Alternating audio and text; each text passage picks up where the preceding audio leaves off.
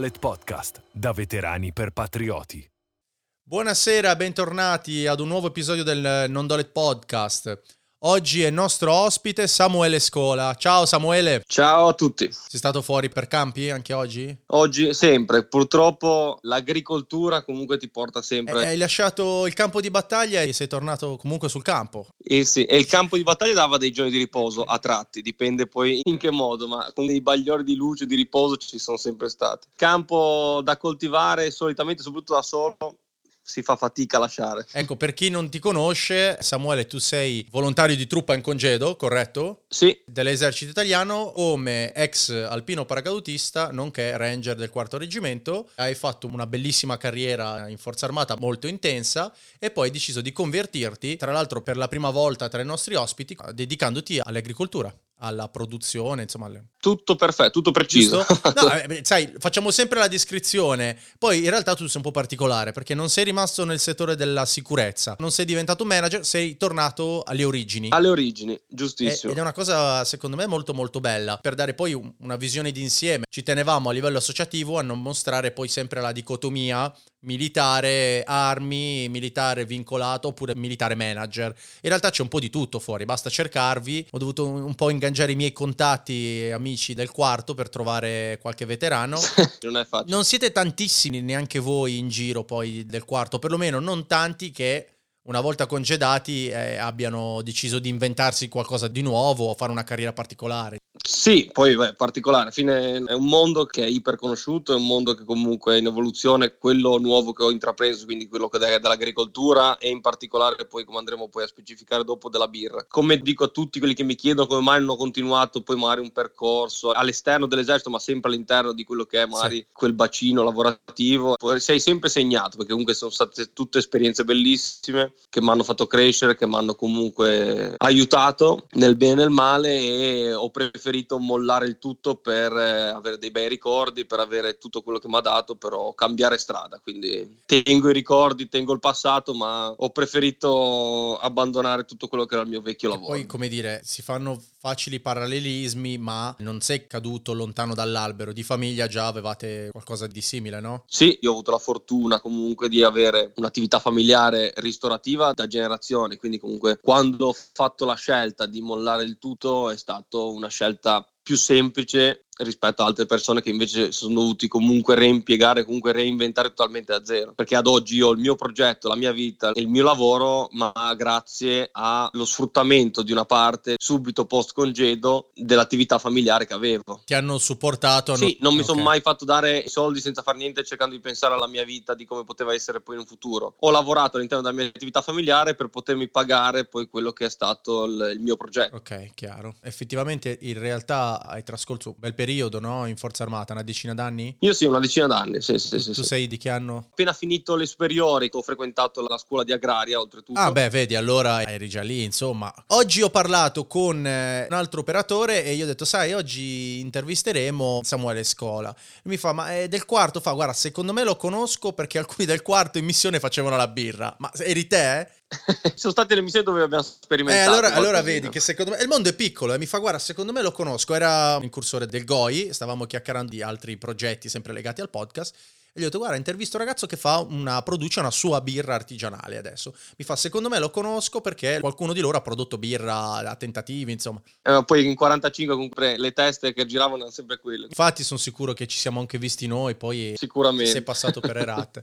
Mi dicevi tu in realtà hai fatto agraria, ma in famiglia non hai nessuno con uh, l'uniforme? Nessuno, assolutamente, non ho mai avuto nessun tipo di tradizione militare e soprattutto il Ligure in generale è difficile vederlo nel mondo militare. Sì? Come mai? C'era un mio anziano che diceva sempre il Ligure è atto alla sventura, un po', sempre un po' così. È un personaggio un po' ambiguo, fa fatica a socializzare, lui fa il bagnino, poi magari fa qualche lavoretto invernale, stagionale. Ora che effettivamente me lo fai notare, di Liguri non ne ho mente neanche uno. Po'. Eh, eh, sì, no, sto provando a concentrarmi, ma effettivamente di quelli che proprio vicini vicini a me Neanche uno. Il Ligure è un po' particolare, perché il Ligure si crede un po' nella West Coast italiana. Dice, ah, ma faccio bagnino, faccio un po' di surf, faccio un po'... Cioè, hanno questo Ah, mood ok, un po' così, ok. di vita un po' così a sé. Oltretutto, caso vuole, mai incontrato un Ligure nell'esercito, nei Ranger siamo in tre, che veramente è assurdo. Magari non sono neanche tanto avvezzi a chiedere gli alpini come specialità.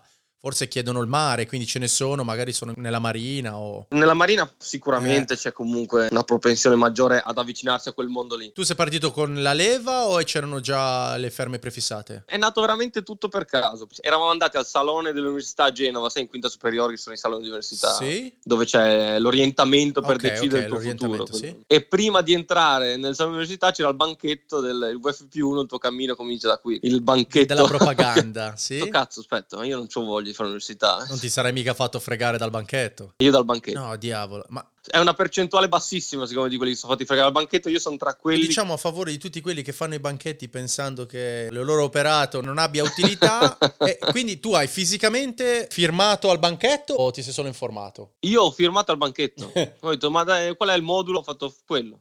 Io avevo la fissa di andare via di casa a 18 anni, ho detto no, ma io voglio andare via, voglio, voglio uscire, non volevo più stare in Liguria, c'è un po' il momento così. Lì con i professori, cioè eri con la scuola? O... Con i professori, con i professori. credo. Sì, sì, sì, sì. Essendo nato a febbraio ero già maggiorenne, quindi avevo già firmato durante l'anno scolastico. Comunque ero già maggiorenne, quindi potevo già firmare. I tuoi poi immagino che avendo l'azienda familiare tutto l'abbiano presa bene, che la mattina hai detto vabbè vado a vedere per l'università e sei tornato e hai detto no, in realtà ho firmato per la forza armata. Hanno preso bene, nel senso che comunque ho sempre avuto la fortuna di avere genitori che mi hanno sempre detto fai quello che più ti fa star bene, poi a prescindere. Poi se un giorno vorrai tornare, noi ci saremo sempre, il mestiere si impara anche sul campo, senza dover comunque, come non mi hanno mai imposto di fare l'alberghiero, perché comunque la, la famiglia ristorativa c'è sempre stata da anni e tutto. Quindi la cosa che sono tornato con una domanda per il militare, dove veramente non è mai uscito neanche l'argomento militare in casa, è sempre stata una cosa parallela. Cosa ti è scattato? C'era qualcosa che ti attirava, la possibilità di viaggiare o qualche film, hai letto qualche libro? Cosa ti è passato lì per la testa? Allora, siamo cresciuti negli anni 90, quindi comunque il film eh, per eccellenza Vabbè, Rambo, Commando, Predator,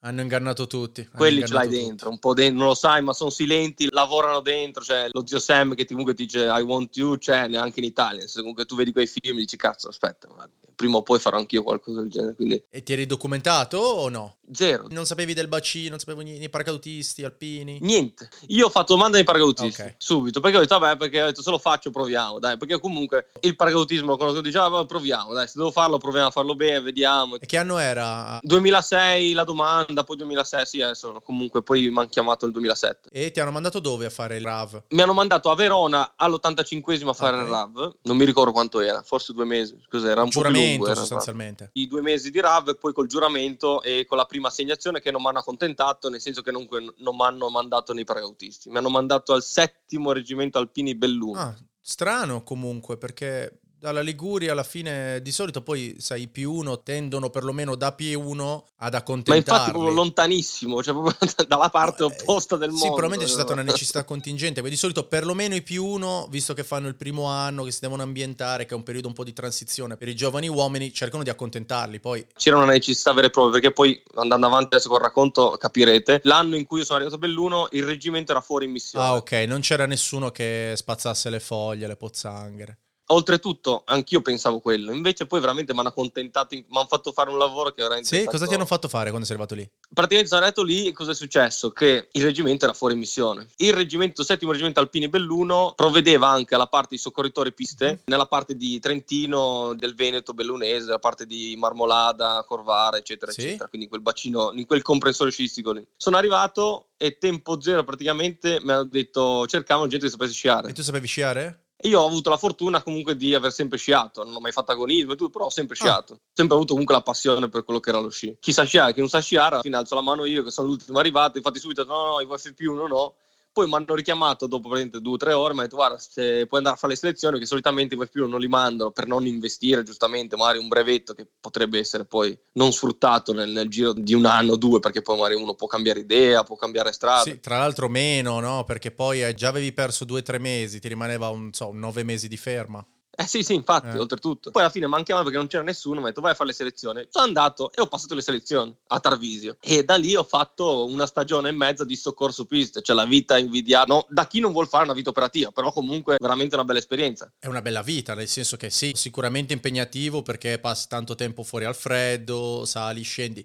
No, Però- ma allora, molto impegnativo come lavoro perché comunque veramente uno non ci crede, però sulle piste si fa una media dai 6, quando ne fai pochi hai 20 soccorsi al giorno, quindi vuol dire comunque sei sempre fuori. Per chi non l'ha fatto, portare giù gente in barella, spazzaneve, è lavoraccio, ecco. Però è stato un primo approccio a tutto, anche con corsi di primo soccorso, agli interventi, comunque gli elisoccorsi, perché soprattutto in montagna ci sono tanti elisoccorsi, ti insegna tanto anche quello, però non è un mondo militare, è un mondo più quasi più civile, nel senso dove comunque sono stato catapultato da RAV, dove veramente c'era questa cosa del militare, capelli, barbe, tira, a un mondo dove tanti anziani, gente che comunque era molto più scialla nel termine, un po' più così giovanile, però dovevi lavorare su quello che era il mondo sciistico e tutto. L'alternativa per un più uno no, è sempre fare o strade sicure o la guardia o il minuto mantenimento, ha detto e comandi. Tutto sommato è andata bene. benissimo proprio. Cioè, non avevo rientro, non avevo niente. Non Beh, avevo... Hai sciato tanto anche. Ho sciato tanto, ho lavorato tanto, ho fatto il mio primo corso, comunque un corso che portava punti anche per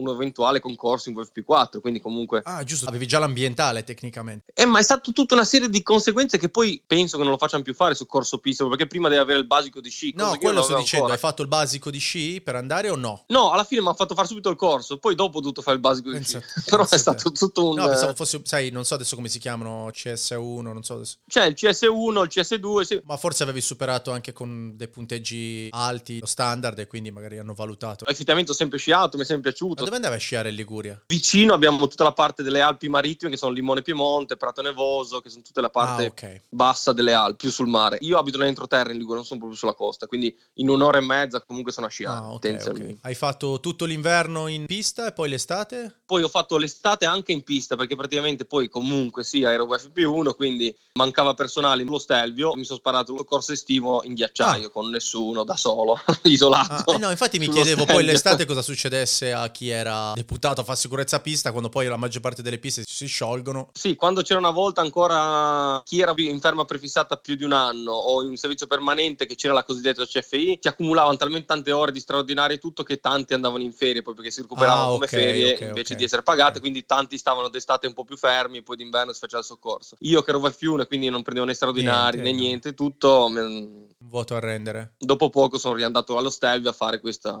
parentesi di soccorso estivo in ghiacciaio. Ascolta, e quindi è in quella circostanza lì che hai capito che in realtà gli alpini non erano così male rispetto ai paragautisti e hai deciso di restare o... No, fondamentalmente è stato poi una serie di conoscenze, perché io non ho neanche mai pensato inizialmente alle forze speciali o alle forze per operazioni speciali o quant'altro. È stato un ragazzo che ho conosciuto, che era belluno con me inizialmente tutto, ma ha detto, ah, lui era veramente strafissato con il quarto, con i ranger, con tutto quello che era quel mondo. E mi ha detto, ah ma dai cosa ti costa, sei giovane, cosa sai a fare soccorso, vieni, fai domanda, vieni con me, facciamo le selezioni, ci provi, poi se mai torni indietro, tanto non ti costa niente. Ah. E da lì è partito. Avete fatto così, tutto. insieme quindi? Io no, ho fatto domanda dopo, lui ha fatto domanda subito. È passato? Lui è passato, sì, sì, sì, corso prima di me praticamente Ah, ok. è È passato. ancora dentro? Lui è ancora dentro, sì. Adesso è- non so se è in compagnia a scuola se è- ha, ha smesso, non è più operativo anche lui. Lui ha fatto la domanda prima di te, tu hai fatto la domanda poi dopo e... Io perché era ancora UF1, quindi non potevo fare la domanda, lui era già UF4. E quindi sono andato su a far soccorso e cosa succede? Che questi fantomatici ranger arrivano a Corvara nella base a fare addestramento. Ah, li hai visti, poi quando li vedi noti la differenza. È come se sentissi un po', adesso voi non vi ricordate la musichetta del brand del quarto di quel No. tempo, che c'era tu tu tu tu tu tu tu tu tu, e cioè, sembra li vedessi con la musica, ti esce la musica in, in testa, ti esce, di cazzo, veramente sono veri, veramente. poi inizia a farti film. Hanno effetto quando vedi qualcuno che è diverso da te, no? E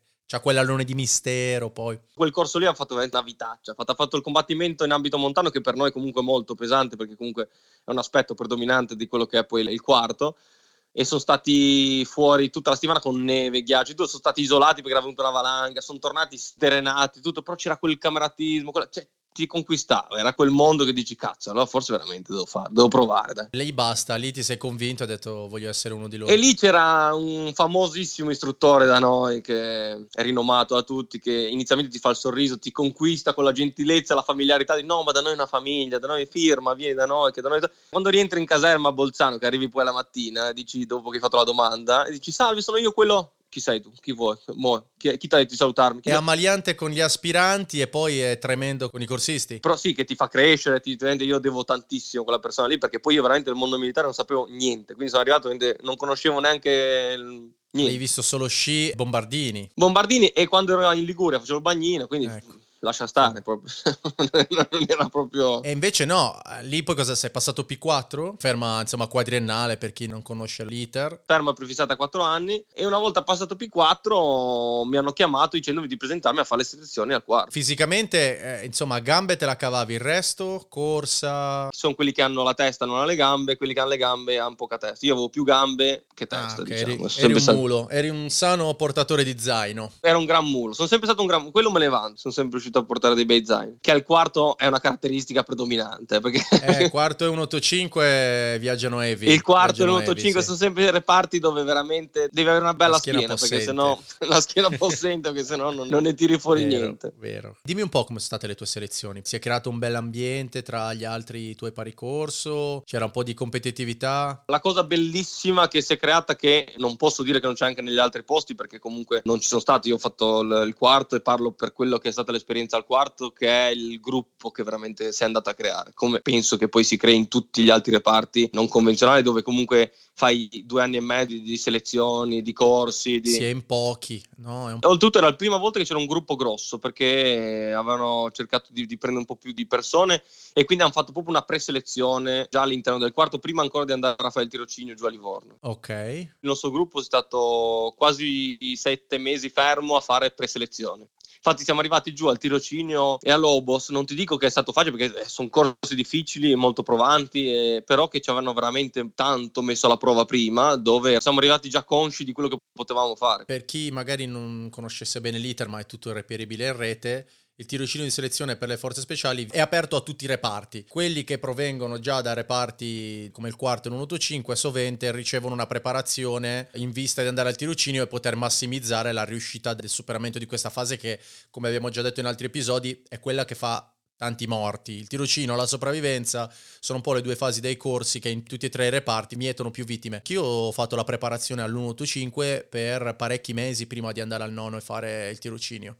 E mi è servita perché poi loro che sanno quali sono poi le lacune fisiche di un ragazzo medio, che di solito è la zavorrata, io mi ricordo che tanto lavoravamo sulla corsa, tanto lavoravamo con lo zaino sulla schiena, perché poi è un po' quello che È quello che poi fa la differenza. Nel momento in cui manca veramente un po' la testa, mancano le gambe, va a mancare anche poi la testa. Quindi più hai gambe, più hai schiena, più riesci a resistere, più riesci a ragionare nel momento di difficoltà di testa. Quindi da aspirante, non ero neanche allievo, ero aspirante allievo, ogni venerdì c'era la 10x10.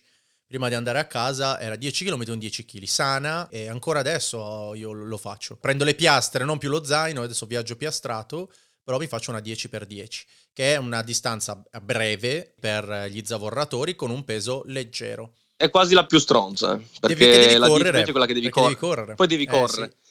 Perché le altre puoi permetterti di camminare, tanto la 10x10 devi correre, a prescindere da tutto devi correre. La 30 metà metà, come dire, però eh, Che oltretutto la 30 io l'ho fatta veramente tutta di corsa, ma solo per una questione fisica, perché non riuscivo, perché ho avuto un problema poi con gli stivaletti, perché l'avevamo fatta dopo la pattuglia, che c'è il pattuglione finale, poi c'è No, la anche 30. noi alla fine dell'Obo si faceva la 30, all'epoca non era nel combattimento, si faceva durante l'Obo. Allora lì ci sono le scuole di pensiero, tu sai che devi fare la 30 km con i tuoi 15 kg, con più l'acqua, insomma, e ognuno ha la sua tecnica, quindi lì il gruppo viene un po' a mancare, ci sono i gruppetti. Io correvo piano e ho corso tutto il tempo. Io anche. Avevo a fianco a me un altro, avevo un altro che correva un minuto e camminava un minuto, però aveva un orologio, quelli del Decathlon, quelli senza GPS che sono gli unici consentiti no, in queste prove qui, lui ogni minuto gli suonava l'allarme e io ce l'avevo a fianco e la questione cos'era? Che quando lui correva mi passava.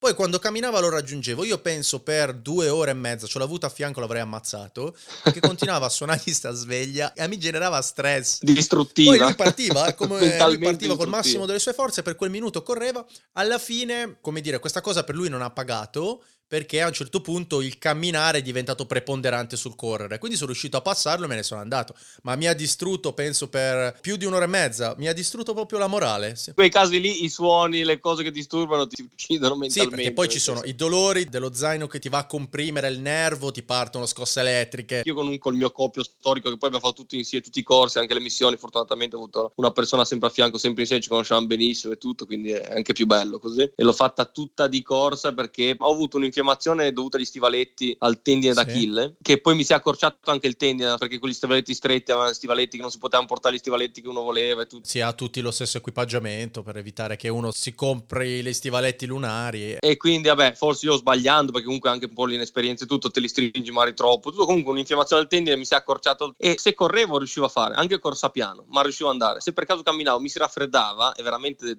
avrei mollato, era l'ultima volta, ho detto non posso, allora devo correre, in qualche modo devo correre, infatti sono arrivato poi praticamente non ho camminato per due settimane per questi tendi. Eh sì, perché sono anche quelle circostanze in cui uno un po' improvvisa, perché tutti ti possono spiegare come hanno fatto la loro zavorrata, come si sono preparati, però i training sono abbastanza soggettivi, no? Ah beh sì sì. Ti possono portare a raggiungere lo standard, di guarda con le trazioni alla sbarra fai così, per i piegamenti allenati più o meno così, poi però gli sforzi di endurance pura lì ognuno un po' improvvisa, vede come reagisce il suo di corpo. Quindi il mio anziano mi diceva: È inutile, tanto le zavarrate sono inallenabili. Ah, no, no, cioè, non, non puoi allenare. Non c'è un allenamento. Sì, puoi lavorarci, ma... L'unico allenamento è imparare a mettere in off il cervello eh. e camminare, correre, o camminare o correre. Ascolta, e quindi avete fatto un bel gruppo, poi a tirocinio? Essendo che abbiamo fatto questa preparazione iniziale dove eh, a Bolzano ci hanno veramente trittato, proprio, ci hanno fatto più male forse che bene a tratti, perché veramente siamo andati giù tanto stanchi. Noi avevamo i nostri tronchi, c'era il tronco che si chiamava Limousine, che era il tronco lungo, il tronco si chiamava Wilson, che era quello single, cioè di notte ci svegliava, ci portava a porre coi tronchi, a fare zavorare, a fare gli orientiri. I fitici li abbiamo ancora adesso, da trasportare ci sono. Sì, sì, no, ma sono sempre, c'hanno tutti. Infatti, io ho dato i nomi dei nostri, ma più o meno ognuno avrà. In un periodo ne ho visto uno eh, sotto la scuola. Io non ho avuto l'occasione di trasportarlo, però l'ho visto, era fantastico. Invece del solito tronco, avevano preso dei ciocchi con eh, sembianze antropomorfe quindi un torace, delle braccia, una testa, delle gambe, pesantissimo, penso pesasse perlomeno un quintale, perlomeno un 100 kg, e quindi era quest'uomo di legno con uh, gli snodi, praticamente avevano messo come dei fisher con gli anelli, che facevano da articolazioni, e quindi poteva un po' muovere la gamba, la coscia.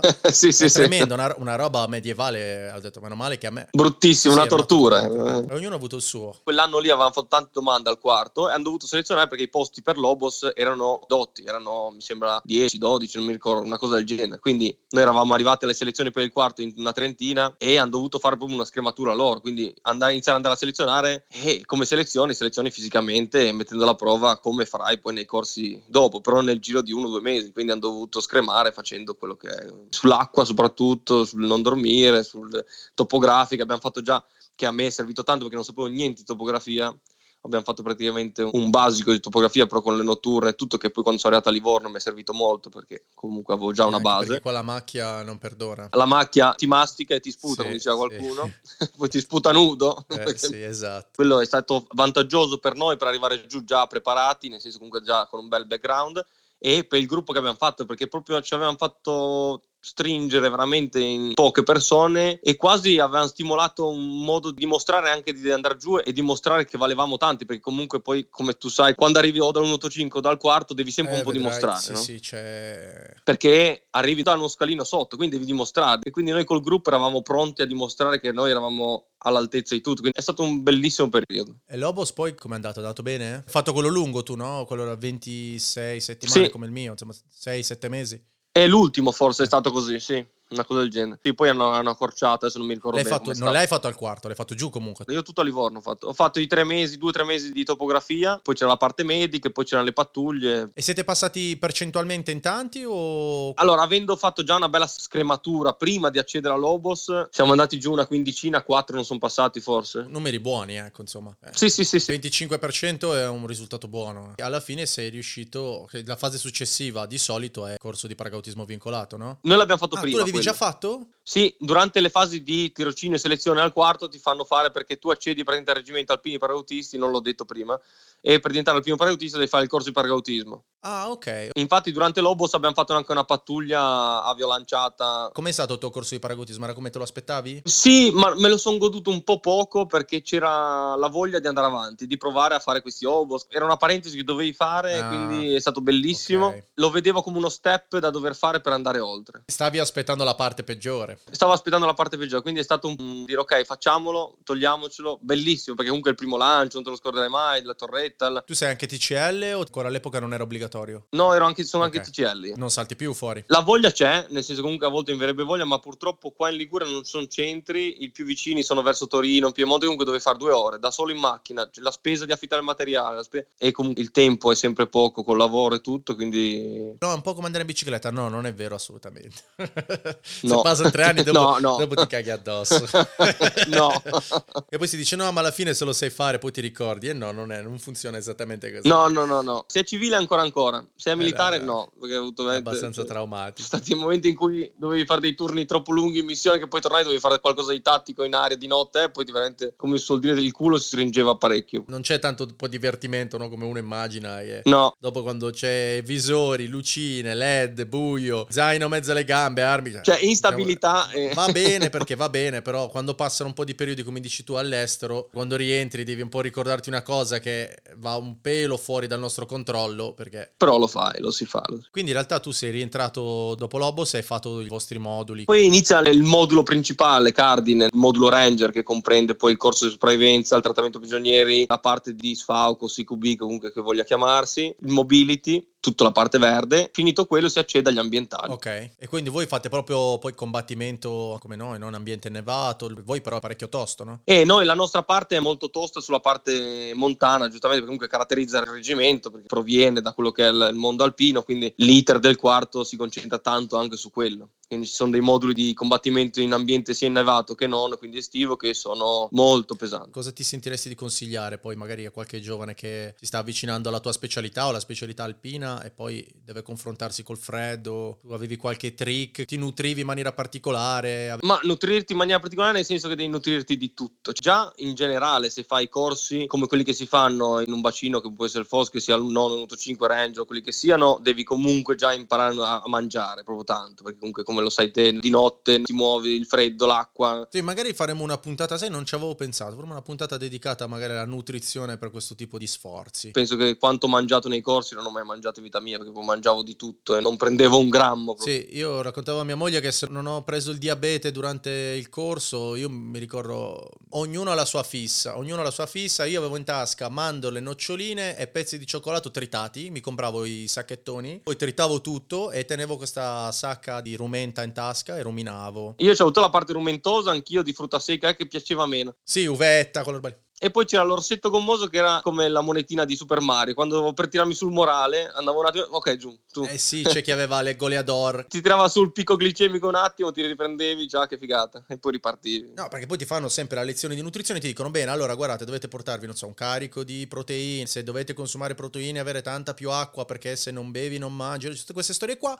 Poi alla fine il saggio ti dice di portarti qualcosa che ti fa bene alla testa. Perché va bene il grana, quello che ti devi portare. No, no, no, devi essere forte di testa, devi essere attivo, devi essere una cosa che ti faccia star bene. no? Eh, ti serve qualcosa che ti piace, perché poi quando sei lì nello sconforto del freddo, del bagnato, della mancanza di sonno, il tuo piccolo tesoro alimentare fa la differenza. Sì, sì, Eh, sì, sì, sì. Purtroppo se uno soffre il freddo, comunque Pomari non è il, il posto giusto, che poi effettivamente, effettivamente quei corsi in montagna sono Portanto, tanto selettivi, ma eh, uno fisicamente, perché lo dico un po' da una parte negativamente, dall'altra parte caratterizza il reggimento, vabbè, però veramente sono fissati sui pe- cioè noi ci trasportavamo veramente le carrozze, non so perché, ci obbligavano a portare di tutto, c'era Reta- veramente sono facevano quelli. Quando uno deve dire in maniera educata, è un retaggio storico. sulle supply in giro per le montagne che ti caricavi, ti portavi in giro. C'è sempre sti feriti alla fine che devi portarti da addosso in mezzo alla neve. mezzo- Eh, no, ma è sempre così, è sempre così. Prima dell'estrazione di solito c'è un ferito. C'è sempre qualcosa che non va, ma no,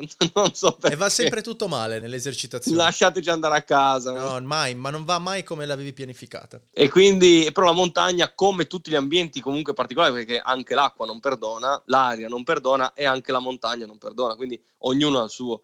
È logico che io ti parlo per la montagna. Jet Boil? Avevi il jet boil. eh. Vabbè, jet boil per forza. Cioè. E ci sono quelle due o tre piccole tecnologie, no? Che col freddo uno dice, guarda, magari fino all'anno prima per berti il caffè, non so, durante la guardia, durante quella notte fuori, ti andava bene il thermos dell'Ikea. Bravo. Poi dopo scopri che c'è il thermos della Ferrino che costa 40 euro e c'è una certa differenza nel Eh buttare roba nel thermos di un tipo piuttosto che un altro. Allora inizi a scindere Eh, sì, sì, no, inizia a Esatto, capire che già cosa, come, cosa come diceva no, il saggio, più spendi, meno spendi. E lì inizi a comprare tutti quegli ammennicoli che ti danno quel minimo di comfort, no? O perlomeno parlo per me. Quello che compri nella naia è per il comfort, almeno io ho visto quello.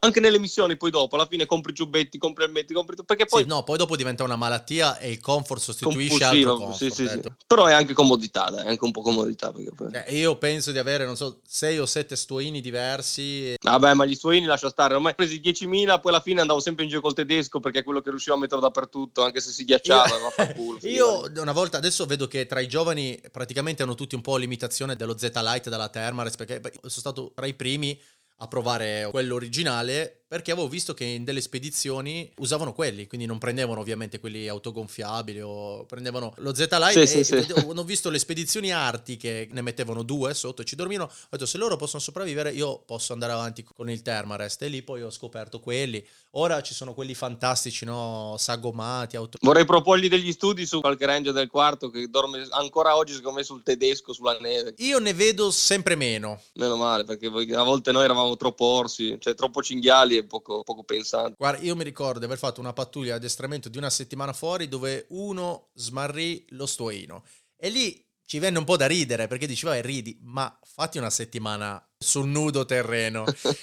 Poi presi dallo sconforto, gli abbiamo dato tutti il nostro poncio di riserva e lui quindi aveva 7-8 ponci 10 messi- ponci uno sopra l'altro. uno sopra l'altro, che non c'era altra soluzione, cioè, a parte che eh, ormai quello che è andato è, è perso, tra l'altro mai dirlo all'istruttore perché smarrire sul campo di battaglia materiale È finita. Oltretutto, adesso che mi dici dello smarrimento di una pattuglia, sulla parte combattimento in montagna invernale, ero il vice comandante di pattuglia, quindi ero in fondo, se controllavo tutto, stavamo salendo con le pelli di notte, visori, zaini, quindi tutto quello che, come, come dire col lancio, però di notte con i visori, pelli. Cosa ti sei un casino perso? allucinante. Il tromboncino dell'R non si va a staccare. Ah, perché avevate gli SCP? Corsi, sì, soprattutto nella neve, che magari si ghiacciava e tutto, allora Sì, sì, come a noi ai moduli anfibi davano quelli perché anche se prendevano acqua di mare. eh, comunque sapendo a cosa andavano incontro usavamo qui e quindi si è andato a staccare il tromboncino. Ma me ne sono accorto praticamente dopo che avevamo fatto quasi 800 metri di slivello a salire che eravamo arrivati nella patrol base in cima E sei tornato giù a cercarlo? io ho parlato con l'altro amico e ho detto senti non posso il corso così mica non posso farmi cassare così al corso eh. c'era l'istruttore con noi che controllava quindi ho detto fai, chiudi la patrol base io Ah, C'era il tutor? c'era il tutor lì che adesso se poi mi sente lo Eh, scoprirà ormai penso allora lo saprà così, rimarrà deluso, ma insomma. non se ne è neanche accorto e ho avuto il culo di trovarlo che veramente nella neve di notte Ti eri fermato, eri in un punto di sosta. E la cosa buona è che comunque nel fuoripista, quando sali, tu hai delle tracce precise sì, che non sì, vai a sì, fare fuori traccia, soprattutto con rischi valanghe e cose, allora cerchi di fare... E quindi io praticamente ho seguito a scendere tutte le nostre Perfetto. tracce. Era ghiacciato nella traccia preciso e l- l'ho trovato. Mi sono rifatto altri 500 metri, penso a bomba proprio per non farmi. cioè, Vabbè, però è stato un bel momento. eh. Bellissimo, bellissimo. sì, sì. Quando sai che non devi ripetere tutto il corso di specializzazione da capo per un errore. Bellissimo anche perché per noi quello lì è l'ultimo corso. Ti provano parecchio su quel corso lì, perché sulla neve d'inverno Ah, mi fa piacere poi quando ne parli con eh, delle persone che l'hanno vissuto, credo sia un meccanismo mentale elementare, a eliminare tutta la parte brutta e ti rimangono solo le parti simpatiche, che per quanto tristi e svilenti siano, poi in realtà ne ridi perché ho solo bei ricordi di tutto quello che ho fatto, insomma. Anche nella parte brutta Esatto, anche di quello, poi il cervello seleziona... in quella pattuglia lì ho fatto l'OP, che veramente fare l'OP nella neve è la cosa più brutta. Ah, a me è venuta una bronchite quando ho fatto dormire lì in Entruna. Una scarpata di 3 metri, correvo avanti di giorno, invece che dormire correvo su e giù con gli scarponi per non farmi ghiacciare i piedi, perché se no non, col freddo fermo a osservare non, non ti passa niente. Voi lo sapete meglio di noi, perché poi soprattutto con un 8.5 sicuramente siete stati più tritati di noi. Mi ricordo di aver fatto una situazione simile, una notte freddissima in cui eravamo in OP, però diciamo nella parte arretrata, quindi non eravamo il nucleo comando, c'era il eh, buonanima di Nicola Casà che è morto in un incidente nel 2011. Il buon Nicola ogni tot si alzava, camminava in tondo e si rimetteva giù perché stavamo gelando. E poi in realtà ti sei qualificato, sei all'ultimo modulo, insomma. E poi è iniziata la vita vera e propria da Ranger. Ho fatto un po' di giri, no? Il nostro gruppo è stato proprio subito spedito, ma come in quel periodo un po' tutti, perché era il periodo dove c'era il centro focale dell'Afghanistan, era il punto dove serviva tanta gente. Il quarto era impiegato con eh, tutti i contingenti della 45, perché c'era il non, eravamo in appoggio al non, se c'era il go eravamo in appoggio al go, se c'era il GIS eravamo in appoggio, quindi sia Faraka e Rate erano due plotoni continui tascati giù in 45. Sicuramente ci saremmo incontrati su Erat, probabilmente ci saremmo anche visti, ma... Ma sicuramente, sicuramente. E poi riconosce le persone senza magari il grado, il nome e la barba. No, perché poi barbe, capelli, c'è stato anche il periodo in cui veramente c'era un po' più di libertà su tutto, dove si poteva essere un po' più così, un po' più wild. Sono stati gli anni intensi poi che si avvicinavano alla transizione, al governo autonomo, insomma. 2001, 2012, poi dal 2013 si è fermato un po' tutto, forse un po' tutta la macchina. Sì, quando poi è iniziato il ritiro delle truppe americane per la transizione, quindi che si è lasciato eh, sì, si è lasciato sì, il controllo sì. del territorio all'ANA, all'esercito afghano. Parte operativa di tutte le truppe contingenti, tutte le truppe alleate si è un po' ridotta. I primi due anni sono stati gli anni più belli. Non ho mai pensato minimamente a dire cambio lavoro, cambio, provo a fare un corso, provo a fare domande in un altro reparto, perché era tutto talmente concentrato, tutto quello che avevi studiato lo vedevi sul campo. E lì era la reale applicazione no? delle teorie che avevi visto soltanto al corso, no? Cioè mettevi in opera tutto, vedevi anche proprio il vero ranger, comunque quello che poi fa anche un po' lavoro sporco, perché poi c'è chi fa il lavoro un po' più pulito, più di nicchia, più di cose che vanno nello specifico e c'è veramente Ranger che veramente, se piace quel lavoro lì, cioè il militare, proprio, cioè nel senso stretto dove veramente vai a prendere il punto dove c'è la merda, vai a coprire dove c'è merda, deve piacere anche fare il Ranger. Erano anni particolari perché essendo parecchio demanding, essendoci parecchia necessità umana e parecchio pericolo, come dire, il controllo delle minuzie che sono normalmente destinate alla forza armata veniva meno, quindi si chiudeva un po' un occhio per l'equipaggiamento fuori ordinanza, si chiudeva un po' un occhio per i capelli, insomma, nessuno stava a fare eccessive pressioni sulle truppe perché c'era altro a cui pensare all'epoca, no? Una cosa che ho visto io prima di andare di congedarmi tutto, io ero ancora tra i giovani, tra virgolette, quando mi sono congedato, però nei più giovani vedevo un po' di malcontento fin da subito perché non c'era più lo stimolo, perché c'era la ricerca forse di qualcosa di più, perché tu finivi corso corsi, fai tanto sacrificio e tutto, poi ti manca quel qualcosa. Sì, perché poi tu cosa fai? Ti prepari da manuale per eseguire delle operazioni, no? per concludere delle missioni, anche in maniera un po' romantica, no? nel senso che ti immagini di fare chissà che attività, poi finito l'Afghanistan, i teatri sono un po' cambiati, l'impegno a livello internazionale è andato verso una direzione di supporto e addestramento, giustamente, eh, perché ovviamente se ci fai caso, poi in quegli anni lì sono anche ridotte tantissimo le perdite umane. Ah beh, certo. A livello internazionale c'è stata un po' la volontà di accompagnare gli altri a fare il proprio lavoro e non impiegare personale straniero, insomma. Quegli anni lì è un po' finita la parte cinetica. C'è un cambiamento storico, ci sarà sempre, penso che è un'onda che va su e giù. Da una parte posso dire di aver avuto la fortuna di prendere l'ultima parte di quell'onda lì dove comunque abbiamo visto, abbiamo fatto qualcosina. E io ne parlavo con eh, quelli più vecchi che effettivamente mi hanno detto la stessa cosa. Mi hanno detto guarda, sono stati gli stessi passaggi di chi dalla Somalia è passato ai Balcani, poi è andato ai primi Iraq, ai primi Afghanistan, poi è tornato insomma ciclicamente da 2000 anni a questa parte dei periodi più di pace e dei periodi un po' più di guerra insomma. Dopo il 2011-2012 cosa ti sei messo a fare un po'? La prima missione si era all'Isti. Alla ralla e l'arma di copertura almeno che un, qualcuno non avesse una predisposizione particolare ad esempio il mio coppio quello che comunque citavo prima era veramente bravo a sparare era veramente predisposto per un tiro e tutto quindi l'hanno subito avvicinato a un team di tiratori quindi comunque giustamente l'evoluzione è stata quella. Tutti quelli che erano un po' più così io ho avuto la subito, essendo che era un po' un bel muletto, allora mi hanno detto ok, benvenuto nel club. Benvenuto nel club. 556 o 762? 762. Eh, io me la sono dovuta guadagnare, mi sono dovuto guadagnare l'SPV dopo un po', prima anch'io ho avuto la 762. Con onore, l'ho sempre portata volentieri, sempre una bella arma. Quindi. Però è sempre stato un piacere perché... Ma ti guardavano eh con sì, rispetto, perché esatto, poi ti esatto, guardavano perché poi il tuo braccio non era il braccio degli altri. Quando portavi i, qu- i quattro box sul cinturone dicevo cazzo, ma fai il conto del peso dei quattro box sul cinturone da 762, eh sì. che avevi la schiena, facevi il, il, backflip indietro. Ora è bello perché si vedono no? un po' tutti con questi shooter belts con dentro due caricatori. All'epoca se non ti mettevi gli spallacci rimanevi in mutande, però c'avevi suspender sotto. Quattro suspender, spallacci, avevo più bratelle che altro, suspender, spallacci, cinturone. Infatti io riguardare un po' le foto dell'epoca, poi dopo passai all'M4 e non contento con il lanciagranate, portavo una cintura effettivamente piena di granate. Ora se vai in giro così, probabilmente insomma saresti parecchio strano. All'epoca vedere personale molto pesantemente armato era, era comune, insomma. Ti mettevi di tutto, perché poi noi col fatto che comunque tante volte andavamo a supporto, cercavamo, dovevamo comunque essere le, la parte forte nel caso succedesse qualcosa, quindi per il tampone, per tamponare quello che poteva essere poi un, che sia un ripiegamento o comunque che sia un, una presa di, un, di, una parte di quell'abitato o meno per supportare. Eh, dovevate coprire, insomma. Eh. Chi doveva essere più scarico, perché c'è chi doveva essere più leggero, chi meno, e quindi dovevi portarti di tutto. Quindi per non farti mancare niente, dovevi sempre avere chilate, chilate di munizioni. Eh sì, adesso qualcuno rimarrà un po' scosso dalla leggerezza con cui noi magari trattiamo questi argomenti, ma per chi li ha vissuti poi ovviamente ha metabolizzato gli eventi in maniera differente, nel senso che... Ehm... Sì, no, beh, adesso ne parliamo col sorriso, ma no, sottovalutiamo di certo no, l'argomento. ecco, io cerco sempre di, uno, non voglio mai trasmettere no, un messaggio di negatività riguardo a quello che si è fatto. All'epoca l'esigenza della forza armata era quella, si è cercato di fare buon viso a cattivo gioco e garantire ovviamente la sicurezza poi del personale personale italiano all'estero.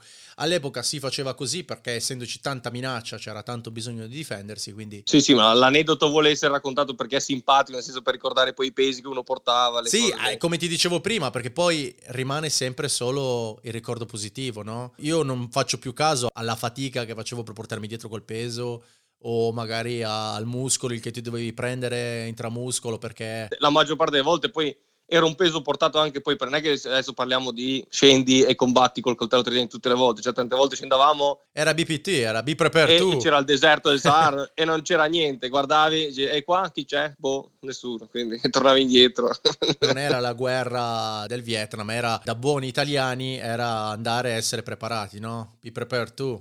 Era la missione era sempre così, andare lì, fare questo e be prepared to. Tu devi essere preparato, pronto, in esatto, case of. in case of. Quei VTLM sembravano dei mezzi da safari. Bellissimi, bellissimi. VTLM crepati sul tetto perché non ce la facevano reggere tutto. Tutte le personalizzazioni del caso, tra l'altro. E altro, Pimp My Ride, spostati proprio. sì, spo- ma proprio spo- cioè, mancavano le luci sotto verdi che non si potevano fare le luci perché sennò mancavano... Ricordo che lì veniva fuori tutto lo spirito di maschio tossico tra saldatori, fumatori di sigari. C'era, c'era sempre un saldatore, c'era sempre uno sì, che sapeva saldare. Che poteva produrre qualunque cosa, dalla sedia. C'era sta saldatrice che non so quanti, cioè, boh, ma tutti i giorni, si tutto il giorno.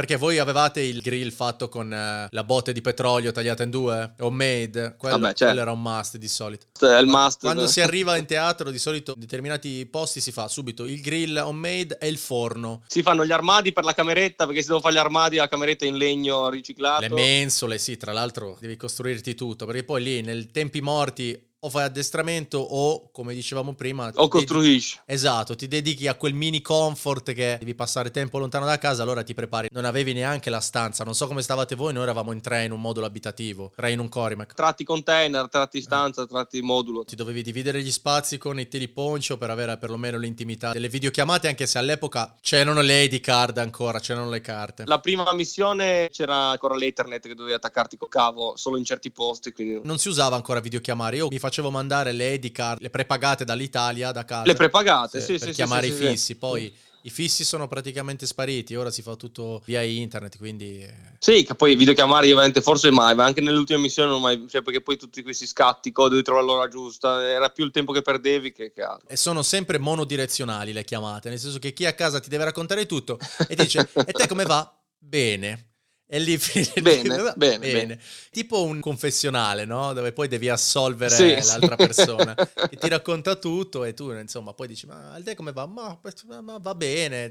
Facendo anche un po' l'interessato di tutto quello che ti racconti. Sì, e tra l'altro racconti che sono magari di un giorno sì, un giorno no. Non è che ci sono tutte queste novità eh, a casa. Quindi anche la fantasia delle mogli, delle fidanzate nel raccontare sempre aneddoti nuovi da casa, no? Sì, sì, sì.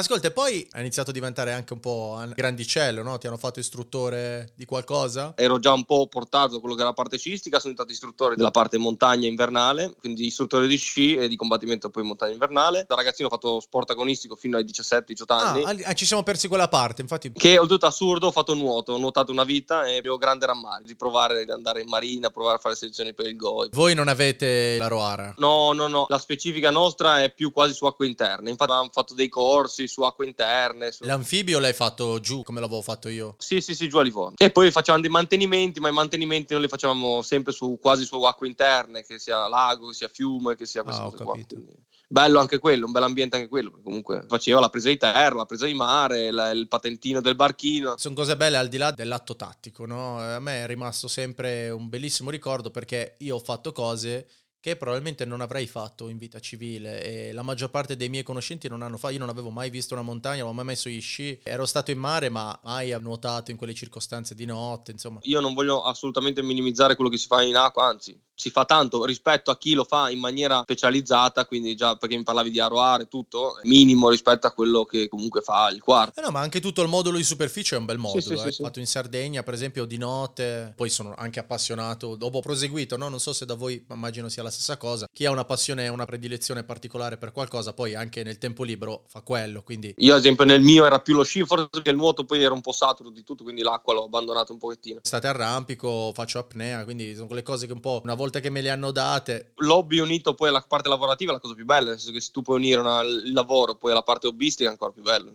Sfattiamo un po' il mito per i giovani che quando fai il modulo roccia poi vai e ti diverti. In realtà, quando poi lo fai per lavoro, non ti diverti mai. Partiamo dal presupposto che tutto quello che è divertente nel mondo civile, nel mondo militare non è divertente. Tanto lo farai con i mezzi peggiori, le circostanze peggiori, perché è giusto che sia così, no? Che uno sia preparato al peggio. E poi lo fai sempre con l'equipaggiamento, con lo zaino. Insomma, non è proprio come fare mulinette eh, o andare al boulder a divertirsi. Ecco. Sì, sì, io ho avuto la fortuna col mio plotone, con i turni che ho fatto io, che in un turno abbiamo dovuto veramente attrezzare un versante su- in Afghanistan durante Ho un'operazione sentito, avevo sentito, nonno. sì. È relativamente famosa sta cosa. Abbiamo attrezzato, ho avuto la fortuna di essere lì quel giorno lì. So quanti possono vantare certe capacità notturne in montagna Col visore in testa, penso molto pochi. Eh. col visore, col giubbetti, eccetera, eccetera. Sono tutte belle esperienze. Ci siamo avvicinati alla parte finale, l'ultimo periodo, cosa hai fatto? Allora, durante le missioni, tutti i turni in 45, io mi ero avvicinato poi all'ambiente S2, Sì. tra virgolette, perché avevo fatto il corso TIO, che è Tactical Exploitation per la parte sull'obiettivo che puoi andare a fare, e mi sono avvicinato a tutto quello che era la branca S2, quindi sulla pianificazione, eccetera, eccetera, un po' perché un po' parlavo l'inglese, tutto quello che era le traduzioni, la raccolta informativa, eccetera, eccetera. Poi, finiti i turni in Afghanistan, mi sono soffermato un po' un annetto dove ci hanno mandato a fare un corso in Sì. America, insieme al 75esimo, quindi ai Ranger veri. Ranger School. Non alla Ranger School, ma con i. Ranger veri, quelli del Ah, 75. ok, i Ranger veri veri. Quelli che dicono che sono veri, quelli, quelli No, da- non quelli che hanno fatto senti il per la- corsetto Ranger e si attaccano alla patch Ranger, no? Bravo, sì. Ecco, no, che magari qualcuno dice vede la topetta Ranger che dice sono Ranger, no, perché in America c'è questa cosa che c'è la Ranger Dai, School. spiegalo perché a me me l'ha dovuto spiegare un Ranger che non tutti quelli con la patch Ranger sono Ranger. Praticamente in America cosa succede? Tu puoi accedere alla Ranger School a prescindere da tutto. Tu fai domande e fai la Ranger School, che è un tirocinio molto intenso e un obo molto intenso. E questa è la Ranger School. Però tu puoi accedere anche al 85esimo Ranger, che è il reggimento di forze speciali americane Ranger, ma anche senza aver fatto quel corso lì. Dove tu fai tutti i tuoi corsi per diventare Ranger del 75esimo reggimento, che è il reggimento facente parte delle forze speciali americane. Cosa avete fatto? I vostri alter ego americani com'erano? Praticamente siamo andati là perché, tra virgolette, il punto di contatto, il link che hanno avuto con noi è stato ospitarci perché noi eravamo specializzati in montagna. Noi siamo andati a fare il loro corso di combattimento in montagna con loro. E com'era? Allora, loro lo fanno dai Marines. Ah, Noi siamo andati a Bridgeport, che è praticamente il buco del culo della California. il posto più brutto. Vado in California, sì, ma in un posto brutto. Quando mi hanno detto vai in California, ho detto che figata, due mesi in California. Poi ci siamo andati a Bridgeport, che veramente non c'è niente, c'è la- proprio l'entroterra della California. È una base dei Marines che fanno solo corsi, perché lì è una base di montagna, di addestramento per la parte montana, che sia invernale che estiva. I corsi li tengono i Marines. È molto basico, nel senso che loro è molto botta quel corso lì, cioè noi abbiamo fatto un po' la botta, più che cose Ah, tecniche ok, ok, un profilo basso. sono rimasti molto stupiti positivamente per le capacità che avevamo, perché comunque noi siamo specializzati in quello. Era più selettivo che formativo, no? Spesso lo fanno loro. Più che selettivo era proprio una, cioè, pattuglioni di camminate in montagna. Ok, ok. a bomba, ok. cioè proprio. E quindi stati lì abbiamo fatto due mesi di pattuglioni in montagna, che poi da loro non sono montagne, cioè sei a 3000 metri, ma sono tutti collinoni, tutti panettoni, un po' così, cioè non sono montagne come le nostre montagne, non c'è, non c'è la parte tecnica difficoltosa, c'è la parte che sei alto di quota, cammini col del dislivello. Che però anche quella è stata molto formativa per farmi capire che veramente bisogna tante volte fare un passo indietro, guardarsi noi stessi e dire ok, guarda che anche noi valiamo. Tendiamo sempre a sminuirci un pochettino. E anche proprio a livello tecnico, noi veramente abbiamo questa capacità di continuare a mantenere le capacità di base a un livello Beh, altissimo. Tra l'altro le truppe di montagna è una roba, una peculiarità. Ci sono i francesi, ce li abbiamo noi, quelli che vivono sulle Alpi. Io dico anche proprio tutto il comparto italiano, io vedo anche i corsi che abbiamo fatto in giro per l'esercito e tutto, comunque c'è la volontà di voler mantenere le capacità di base, cioè senza la tecnologia, Sì. alte. Loro hanno un livello di tecnologia altissimo. Adoperano la tecnologia subito. Ti racconto proprio una cosa breve, piccola, che ti fa capire però cosa poteva essere successo durante questi due mesi, che abbiamo fatto una pattuglia mista dove c'eravamo noi, il nostro team del quarto che eravamo in quattro, c'erano i ranger, altri quattro, abbiamo fatto il team e dovevamo andare su un punto, un obiettivo per fare un OP e abbiamo iniziato a girare e noi eravamo dietro, siamo stati un po' in silenzio perché comunque in casa loro e tutto, non stiamo noi a dire dove dobbiamo andare, stai un po' indietro, dici, vabbè, fai il tuo. Dopo un po' che però giri, dici, senti, aspetta, ma cosa succede? C'è qualcosa che non va? Eh? Perché comunque ci accorgevamo che giravamo intorno.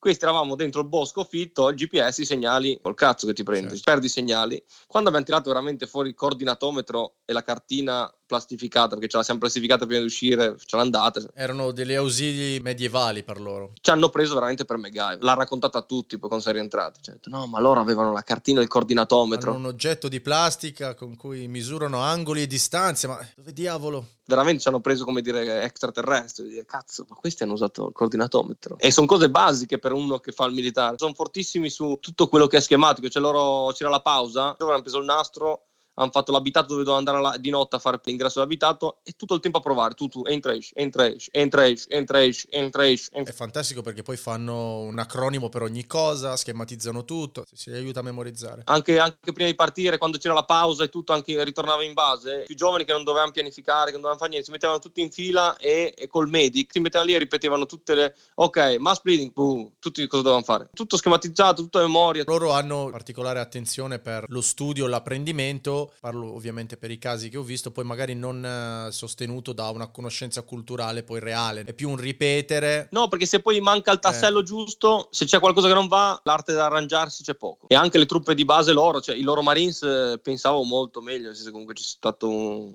frangente in cui ci hanno attaccato loro in patrol base, eravamo in linea, noi i nostri comandanti, quel team nostro lì, gli ha detto se vuoi ci allarghiamo perché sicuramente adesso ci stanno attaccando, ci fanno una L, cioè sicuramente ci provano a girare. E l'americano gli ha detto no, no, non ti preoccupare, stai lì. E dopo un po', e stai lì, e stai lì. Poi finito tutto abbiamo fatto il cosiddetto wash up e tutto, e ha detto ma perché non ci avete fatto allargare? E loro ci hanno detto no, perché i Marines non fanno la L, perché è troppo Certo. pericolosa, fanno solo attacchi in linea. Ho detto cazzo. Non diciamolo perché sennò il nemico poi scopre le procedure segrete dei Marines. No, No, scherzo, però- scherzate. Cioè, io ci sono rimasto un po' male perché comunque, voglio dire, sono un tech. Cioè, che loro, allora, possiamo dire che quelli dei reparti basici sono basici. Come dire. Molto basici. come dire, il nostro reparto basico è più formato rispetto al loro basico. I corsi li fanno anche loro, a chi è tanto avanti nella piramide del tier, tendono a fare quelli molto più complessi. Hanno anche numeri diversi, Sì, sì, eh, sì. insomma, hanno anche tanto più personale di noi, loro hanno anche la riserva, c'è un po' di tutto. eh. No, no, ma quello, figura. È stato formativo anche quello, vedere un attimo la realtà loro, perché poi li vedi in missione, ma li vedi passare, ti puoi creare comunque il mito che c'hai sempre in testa, dici, ah, noi siamo così, loro sono così. Invece, Ti dico, in circostanze poi analoghe, ma non tanto io ho visto lavorare un'unità di mortaisti dei Marines in una condizione molto particolare e in realtà li ho visti molto bene, anche perché utilizzarono i mortai in eh, spazio molto ravvicinato. Loro erano molto sul lato tecnico, eh, l'uso delle armi, così sono molto... sul lato tecnico Sì, fanno paura. sì, sì, assolutamente. Cioè loro hanno tutto preciso, perfetto. Sui mortai veramente al terzo mortai, perché poi abbiamo fatto una simulazione del polino, al terzo mortai hanno preso tutto preciso. Io ho visto i Pazzesco. loro mortaisti tirare molto vicino, molto vicino e bravissimi, bravissimi. Tutto quello che è tecnica dell'uso di un ausilio, quello sono preparatissimi. E niente, quindi in realtà poi Già prima di partire comunque per quel corso lì, dentro di me un po'... C'è un fuoco che arde, che dice, ti dà la voglia di dare, di dare di più, di, Sì. di specializzarti, di comprare il materiale, di fare... Finita con la missione precedente, poi prima del corso in America e tutto, iniziavo a farmi delle domande, iniziavo a dire... si stava affievolendo. Io ho un carattere particolare che do il 120%, ma devo aver voglia, perché sennò inizio veramente poi a tirare un po' indietro. E iniziavo a perdere un po' la voglia. Un po' il calo delle missioni, un po' la la disgreganza del team perché poi perdi quelle che sono comunque continuano, ci sono questi cambi di team all'interno dei plotoni che portano un po' a perdere quell'affiatamento che c'è nel gruppo. Gli amici storici, sì, poi loro magari vanno in altre missioni. Poi è capitato due cose in particolare, vabbè, che comunque sono morti degli amici che, a prescindere dalla, dalla militare, proprio degli amici stretti che però sì. comunque giovani, tutto, che uno per la malattia, un altro per un'altra questione, però inizia a farti domande, a dire, boh, ma ne vale la pena, cosa faccio? Ero sui 30 anni, ho detto, beh, aspetta, eh, boh, c'era la possibilità prima di fare il corso scorte con istruttori del nono e poi di poter partire come impiego, come una scorta in Somalia, in Mogadiscio. E ho detto, vabbè, sì. proviamo. Magari cambiando lavoro, cambi stimoli, cambi... Per chi è un operatore alla ricerca di vita frenetica è molto rutinario. È rutinario, devi adeguarti eh. tanto a quello che dico, al VIP, che cosa eh. vuol fare, come lo fare. Poi fortunatamente abbiamo avuto un team bellissimo, il comando della scorta lo conoscevo benissimo e sapevo di andare sul sicuro. Abbiamo passato 6-7 mesi bellissimi, dove comunque c'è stato anche da lavorare, non è stata proprio una scorta piatta, quindi comunque sono successe due o tre cose, però non era proprio per me. Era... Mi sono accorto che forse veramente mi si stava spegnendo tutto quello che era il mio mondo. E da lì sono tornato, ho iniziato a parlare con la linea gerarchica, quindi dal comandante ai vicecomandante, a chi avevo più confidenza, a comandanti che ho avuto in passato per rapportarmi, per eh, cercare di capire cos'era la cosa giusta da fare e nel giro poi di un anno mi sono congedato. Già pensavi a cosa avresti fatto o hai fatto un po' un salto nel buio? Cioè già immaginavi che avresti scoperto la tua via nel mondo come produttore di birra o... Quando ho deciso di congedarmi sono stato praticamente altri otto mesi in ferie perché avevo tutte ferie accumulate, giorni accumulati che comunque dovevo smaltire perché non potevano pagarmi, quindi ho fatto praticamente otto mesi a pensare già cosa dovevo fare prima di congedarmi. Quindi... Hai fatto un otto mesi sabbatici. Io ecco, sì, praticamente sì, ho fatto ferie, tornavo, ferie, tornavo fin quando non ho smaltito tutte le ferie prima di congedarmi. E comunque avevo già un'idea. Quando mi sono congedato avevo già tutte le idee chiare, avevo già fatto domanda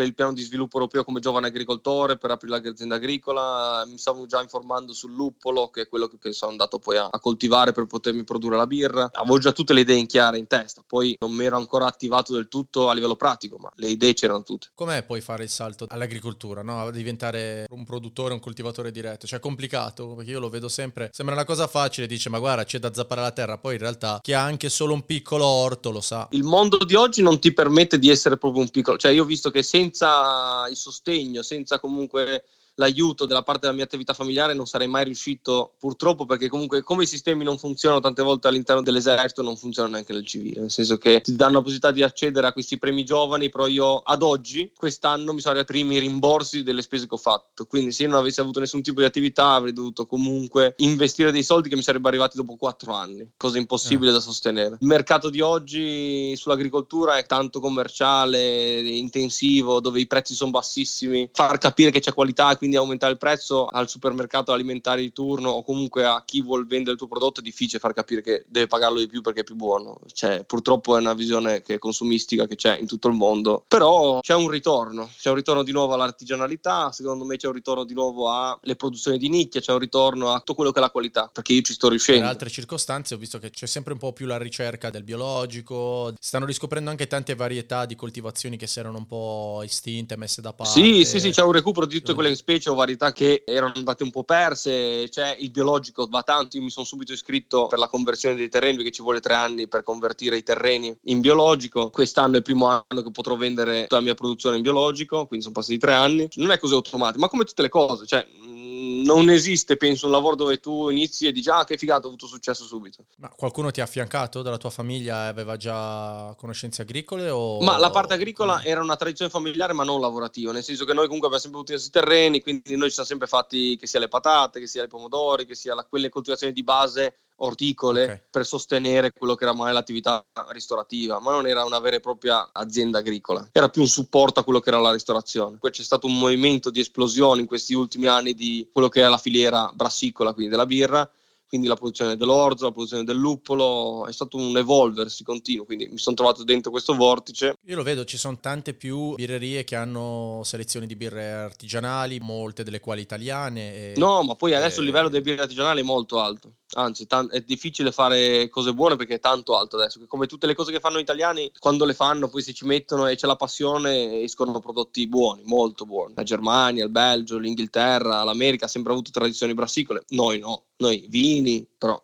a livello di birre artigianali, non abbiamo mai avuto questa... Eh, ma stiamo crescendo, no? Ho visto anche a livello internazionale. Molto, molto, sì, sì, ci sono stati tanti apprezzamenti, sono, sono ben viste, sono buone e i masti birrai sono bravi. Come si chiama la tua birra? Via, tanto. Poco fantasia, è scola beer, ma come orso, non come birra. Quindi è scola scritto come lo scuola Chi- per chi se la volesse bere questa birra ligure? Allora, si trova nei canali di venta, soprattutto qua in Liguria. Cioè, noi abbiamo l'azienda agricola Castelbianco, che è nell'entroterra di Albenga, e produciamo il luppolo. Ad oggi la birra la produciamo ancora tramite un birrificio, nel senso che noi non abbiamo ancora un birrificio nostro perché a livello di investimenti o comunque di spesa per siamo riusciti ancora a affrontare questa spesa, quindi ci appoggiamo a questo birrificio che è in Piemonte. Ok, conto terzi, insomma, andate lì e... Cosiddetta beer firm viene chiamata nel mondo della Ok. birra. Però gli ingredienti sono i vostri, loro ci mettono solo... Sì, col Master Birrai abbiamo studiato la ricetta, abbiamo studiato quello che doveva essere il nostro prodotto, abbiamo usato i nostri ingredienti e abbiamo i macchinari, usiamo i loro. E come va? Piace? Sta andando? È nata da poco, no? È nato da gennaio, con lo scoppio della pandemia, è stata una figata, quindi In pieno lockdown. in pieno lockdown, quindi è stata una figata come da Ranger, continua ad avere questa cosa addosso che deve- se deve andare male va male, ma però alla fine poi ti tiri sempre fuori, perché la birra piace, sta avendo successo, Sono contento. sta vendendo molto, più che altro il riscontro della gente che comunque nel momento in cui la richiedono vuol dire che è un prodotto che abbiamo azzeccato almeno la ricetta o comunque almeno quello che sono le linee a livello di gusto che possono piacere. Cercheremo magari di coordinarci qualcosa, di farla girare. Noi abbiamo degli eventi estivi, magari per chi volesse assaggiare una birra diversa, sapendo che poi dietro c'è una realtà di veterano. Perché poi la birra eh, piace a tutti. Quindi, eh. E fa unione la birra, quindi va sempre bene. ascolta, Samuele, ti devo fare una domanda di circostanza. Ma ti manca mai? Eh sì. Ti manca la naia. Diciamo che adesso fatica ne fa ancora. Ad alzarti presto ti devi alzare presto ancora. Insomma, da quel punto di vista non è cambiato nulla. La cosa che devo dire onestamente mi manca il gruppo. Erano quei momenti che però forse sono anche conscio che non, non sarebbero potuti più tornare perché poi c'è un momento per tutto. La cosa Sì, che manca di più vero. è proprio il gruppo iniziale, cioè le prime missioni, finito i corsi, il fatto che credevi in te stesso come se fosse stata una macchina, veramente. Tu potevi insieme a quel gruppo, io avrei potuto fare qualsiasi cosa, cioè veramente, poi avrei potuto dirmi, boh, vai là, vai là. Poi si diventa grandi. E poi cresci, poi cresci, cambia tutto, cambia anche le esigenze, cambia tutto. Finisce anche un po' il sogno. Ti senti ancora con qualcuno? Con tutti, con tutti. Sì, sì, sì. Abbiamo Sì. un gruppo. Beh, vengono? Qualcuno è venuto a bere la birra? Sì, sì, sì. Adesso sono venuti parecchi, sono venuti a trovarmi. Poi, oltretutto, io appena mi sono congedato mi sono sposato. Quindi sono venuti al mio matrimonio. Ah, è stato ok. proprio. Lì è stato sofferente, eh, lì, eh, perché mi ero, mi ero appena congedato, sono venuti al matrimonio, poi non volevo che facessero discorsi, cose invece sono messi a fare il discorso, sono messi a parlare. Ma ti hanno fatto il picchetto? No. Non l'ho voluto, no, no, no. Vabbè, poi immagino che vengano perché, insomma, quando c'è da scroccare birra nessuno si tira mai Ma indietro. infatti poi sono ubriacati tutti alla fine. Sì, ma secondo me ti continuereranno a venirti a trovare per tanto tanto tempo. No, ma il militare così deve. Quando c'è da bere, quando c'è da cuccare qualche donna in giro di qualche matrimonio, Eh, va sì. sempre bene.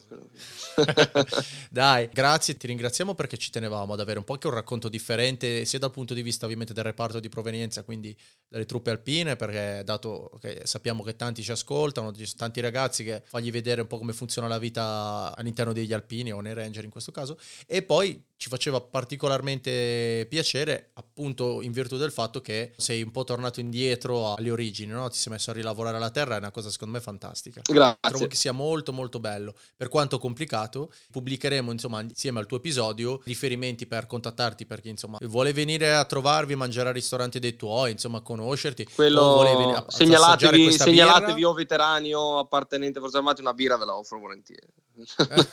Cioè, non dire, non dire così che prendono gli autobus per venire a bere. No, a parte gli scherzi, ci fa piacere sapere che effettivamente è nato qualcosa, qualcosa di bello, qualcosa di nuovo da uno che è uno dei nostri, della nostra comunità. Quindi ci fa piacere, la sponsorizzeremo al massimo e io stesso appena possibile verrò su a consumarla. Se ti fai un tuo birrificio siamo curiosi di avere aggiornamenti. Assolutamente, vi terrò il più informati possibile. Per adesso grazie. Va bene? Grazie Ti mille. ringrazio ancora Samuele.